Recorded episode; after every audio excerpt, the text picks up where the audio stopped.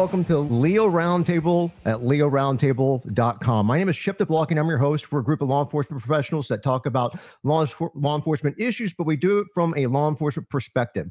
And let me go ahead and give a, uh, a shout out to all the crew that are working here, including uh, Chief Newman. So uh, let's go and start off. Why not start off with the Chief? We got uh, Chief John Newman, we've got Captain Brett Bartlett, Lieutenant uh, Randy Sutton, and we've got uh, Special Agent Mike Roach. We've got Corporal David D. Gresta and Corporal uh, Corporal. You got promoted, Will. We got producer Will Statzer. So thanks, guys.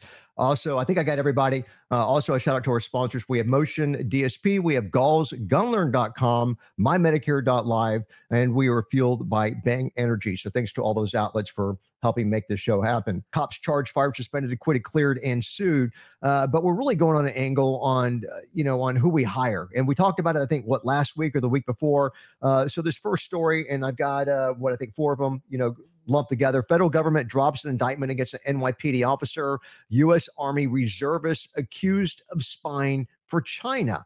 Um, I think that most of us remember the story when it came down in the uh, in the news. So we're in New York. Federal prosecutors in Brooklyn reportedly dropped a criminal case against an officer with NYPD, previously indicted for allegedly spying on behalf of the Chinese government. So the officer, it's uh, Angwang's the last name, described in 2020 as the definition of an insider threat by FBI Assistant Director in charge of the New York field office, William Sweeney, and this is on Fox News Digital. So Officer Angwang was also a U.S. Army reservist, granted secret level security clearance by the Department of Defense. He's arrested September 2020, so just over two years ago, after working as an officer with NYPD since 2014. So he was there about six years.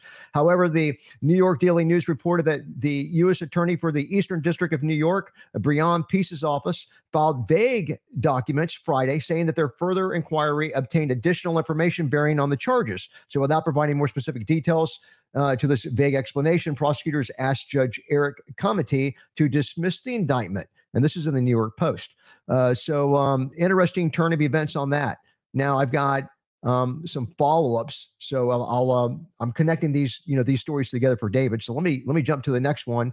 Um, if there's no comments on that, policemag.com and Police One, we have a uh, Wisconsin agency ending credit checks for recruits. So, Madison Police and Fire Commission voted Monday to stop requiring credit checks of prospective police officers. The commission said the measure was being taken a step to increase diversity in the department. And basically, if you read the article, it says that it adversely affects minorities who have got credit problems uh, because of a systemic racism in the system, and that's why they have that. Yeah, I know, and, that's why they have credit. I'm, I'm looking at Brett's face while I'm reading this, and then we have another proposed bill would end the citizenship requirement for Nevada police officers, and um, it's the uh, you know look it's North Las Vegas. So, Randy, I don't know how you're going to defend that, but the upcoming legislative session, the city of North Las Vegas aims to change uh, with the proposed Assembly Bill 30.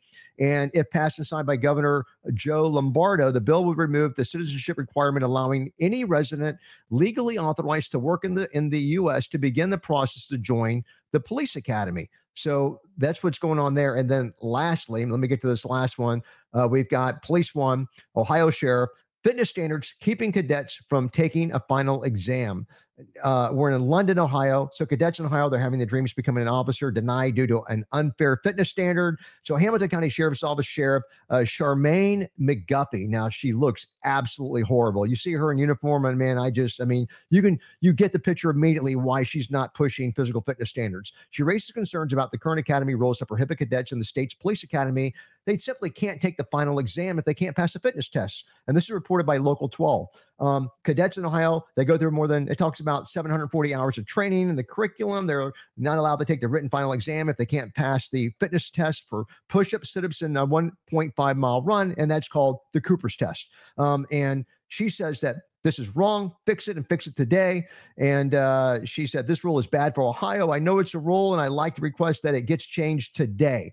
And so McGuffey shared that three cadets failed the fitness test over the last few years and that were not allowed to take the written test. And one of them was even the class valedictorian. So big deal. So that's what we have, all these tied in together. Um, Lieutenant Randy. This is exactly what we've been talking about the lowering of the standards for police officers across the country. Um, this is a time that, that is critical for law enforcement. As we see the diminishment of the recruitment, we see the diminishment of uh, retention. These agencies are getting desperate In fact, um, it was just announced t- today in an article that I saw that LAPD, who uh, whose whose chief, if, if, you if you if you ask me, is uh, a, a, complete and utter uh, coward when it comes down to leadership. They're so desperate that they're trying to rehire the same guys that they ran mm-hmm. off into retirement.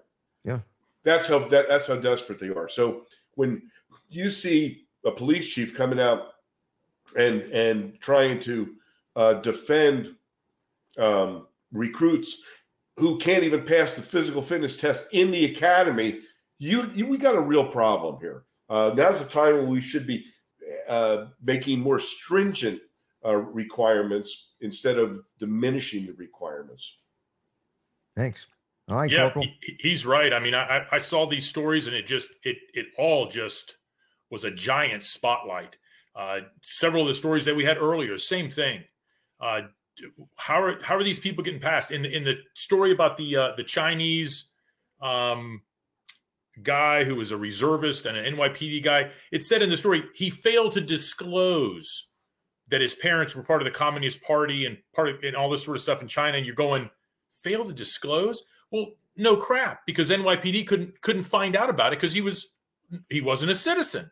He, he came here, became naturalized. Now they're talking North Nevada. They're going to let non-citizens become police officers. How fat? How fabulous! Uh, not to mention the physical fitness stuff they're going to start grinding back. And we all know what's going to happen because we've seen this before in our own agencies as well as other agencies where they lower standards, they diminish what you need to do, what you need to pass, no credit checks. Oh, forget it, just be a cop, it'll be wonderful. And within two or three years, you have, oh, I don't know, uh, a, uh, a, guy that's that has a few months on that goes and, and shoots another person that he's in a domestic dispute with.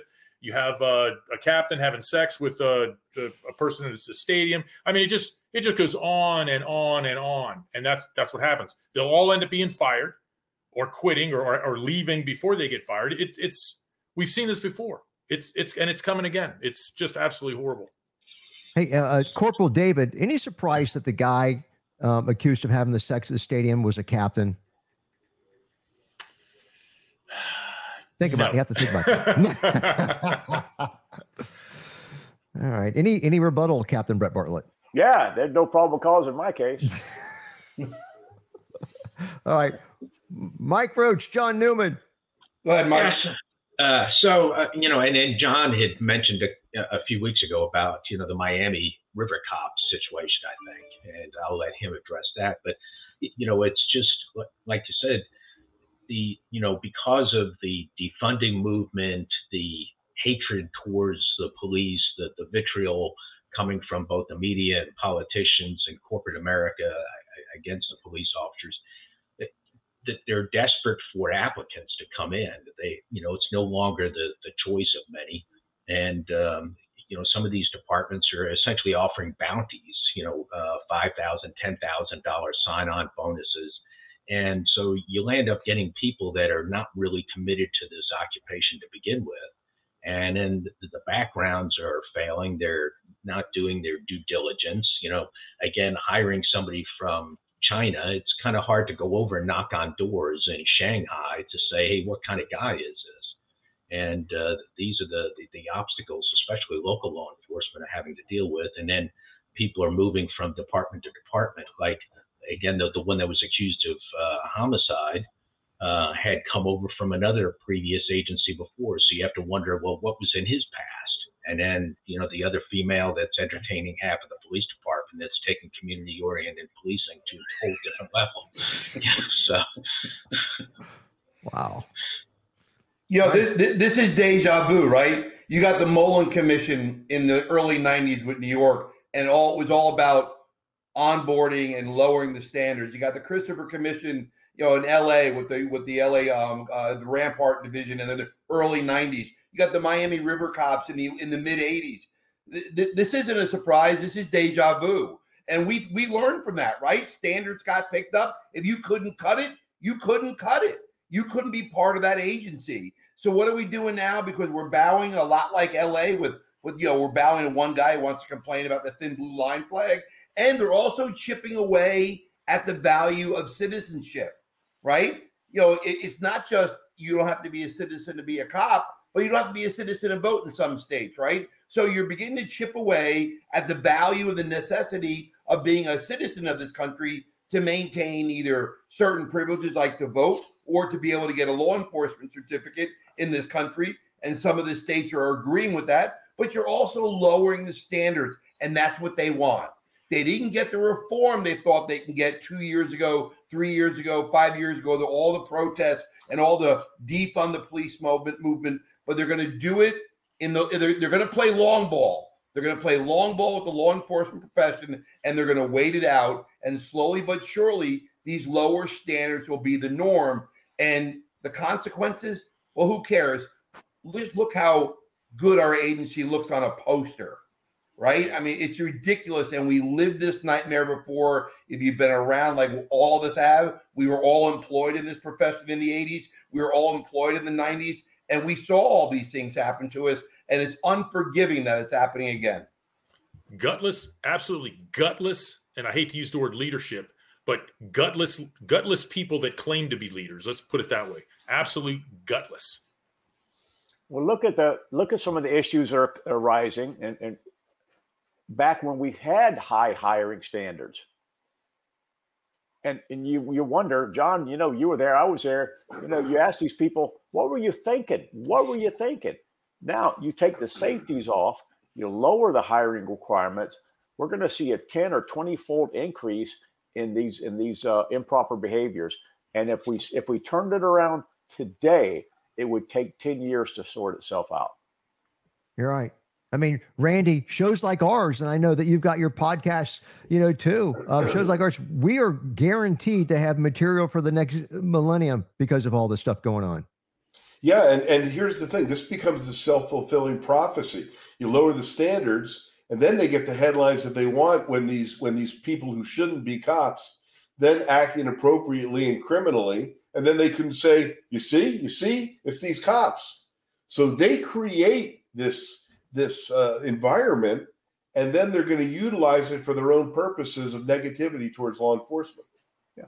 By the time yeah, the newspaper and Randy, comes out about the the bad behavior, when the, when it finally two weeks later the article comes out, oh, uh, we lowered our hiring practices. The damage is done. The headline has been out there. It doesn't matter, right, Randy? John, it doesn't matter what we find out. All right, thanks. All right. Hey, uh, Chief John, hold that thought. We'll be right back. Commercial break. All right, look, let's talk about Medicare insurance options. I mean, just look at this panel in front of you, everybody but me. I mean, they're all approaching Medicare age. Okay, may, maybe maybe not producer will. But look, uh, uh, there's over 80 options in just Hillsborough County, Florida alone, which is where I'm at. So the benefits they can change annually. So how do you know that you're getting the benefits for your specific health care needs? The answer is simple. Contact mymedicare.live or call them at 813-245-6656, especially if you're in Hillsborough County or the Tampa Bay area in Florida. Uh, talk or meet with James or Bobby. They'll help you save money on your medication copays, find plans that your doctors accept, and get more of the benefits you actually qualify for. So again, uh, 813-245-6656 or mymedicare.live. Well, welcome back to the Leo Roundtable Show. Chief John Newman. We, you know, to, to everyone's point, what, what really bothers me is – you know, I, I think a, a, year or so ago, Dave and I were having a conversation about what it looks like now that, you know, really law enforcement is disengaged and you're not seeing the alacrity or the zeal to go after, you know, these, these, you know, criminal bosses that are making a killing on where our society is right now. And now we're talking, and we, and we talked about the law enforcement profession, like, and we always said, I, I might not be a good teacher. I might not be a, a, an astronomy. I might not be a doctor. I'm a really good police officer. I know my business. Every one of them on this panel does. And we all know what's going to happen. And no one's going to listen to us. No one's going to listen to us until it's too late. You look at organized crime right now, it's thriving. Cartels are thriving. Just the fentanyl epidemic alone has put billions in their pockets, right? They're they're bigger than most countries' governments down south of the border. But you also look at law enforcement, the profession, and we're talking about they want to do away with minimal standards. Well, why did this guy get fired? Because he killed somebody. He's got four months on the job. And we could have example after example. We might not know other occupations, but every on the everybody on this panel, we know our business. And that's exactly where our business is going right now. All right. Thanks, Chief. Guys, moving along, uh, we've got a, uh, a story with a video component. And, and, again, we'll describe in great, great detail what's going on for our radio and podcast listeners. This is on Rumble, and this is Butters, the channel. And uh, highly recommend that you guys support and go to Rumble and go to the This is Butter channel. I think that they're the best law enforcement video content channel um, on the internet. A man suffering with mental illness or mental health issue is fatally shot when advancing towards officer with a knife.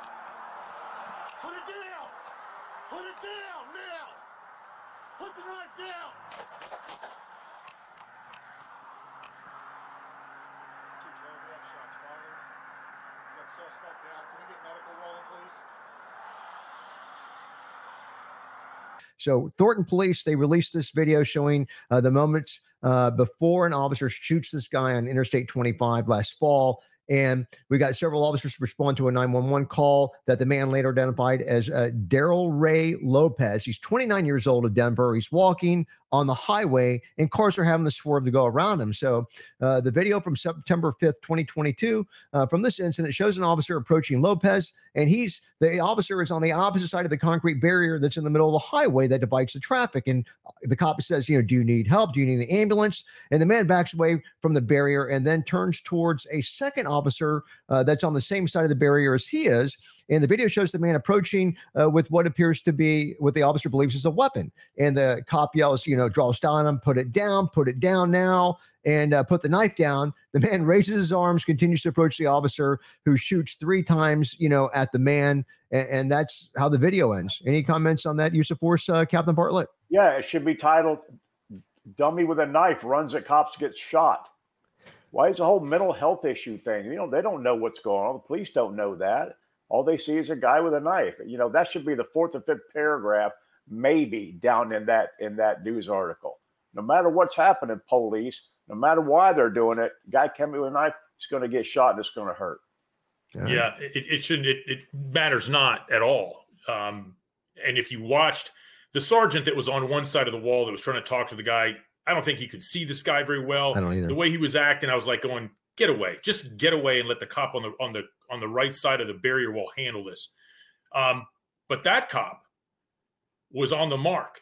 He was looking at the correct things. He was looking at this guy's hands. He saw him make the move to his waistband. And as he was making that move, he was drawing his firearm. So when he came out with the knife and turned toward him, he was already on target and gave the guy two or three commands to, to don't. He did, and he took care of business. That guy was on the mark and, and did a, a fine job. Nicely done. All right. Thanks, Corporal. Thanks to the panel for being here, guys. Thanks for making the show happen. Um, also, Motion DSP, one of our sponsors. We at Galls, Gunlearn.com, MyMedicare.live, and Bang Energy for fueling us. Um, look, uh, MVS and FLG, man, for sponsoring the show. Thanks, MV, MVS. I know you did it at the end, so I didn't get that out. So thanks so much. You're all the way in Colorado. Hope everybody has a wonderful and a safe week.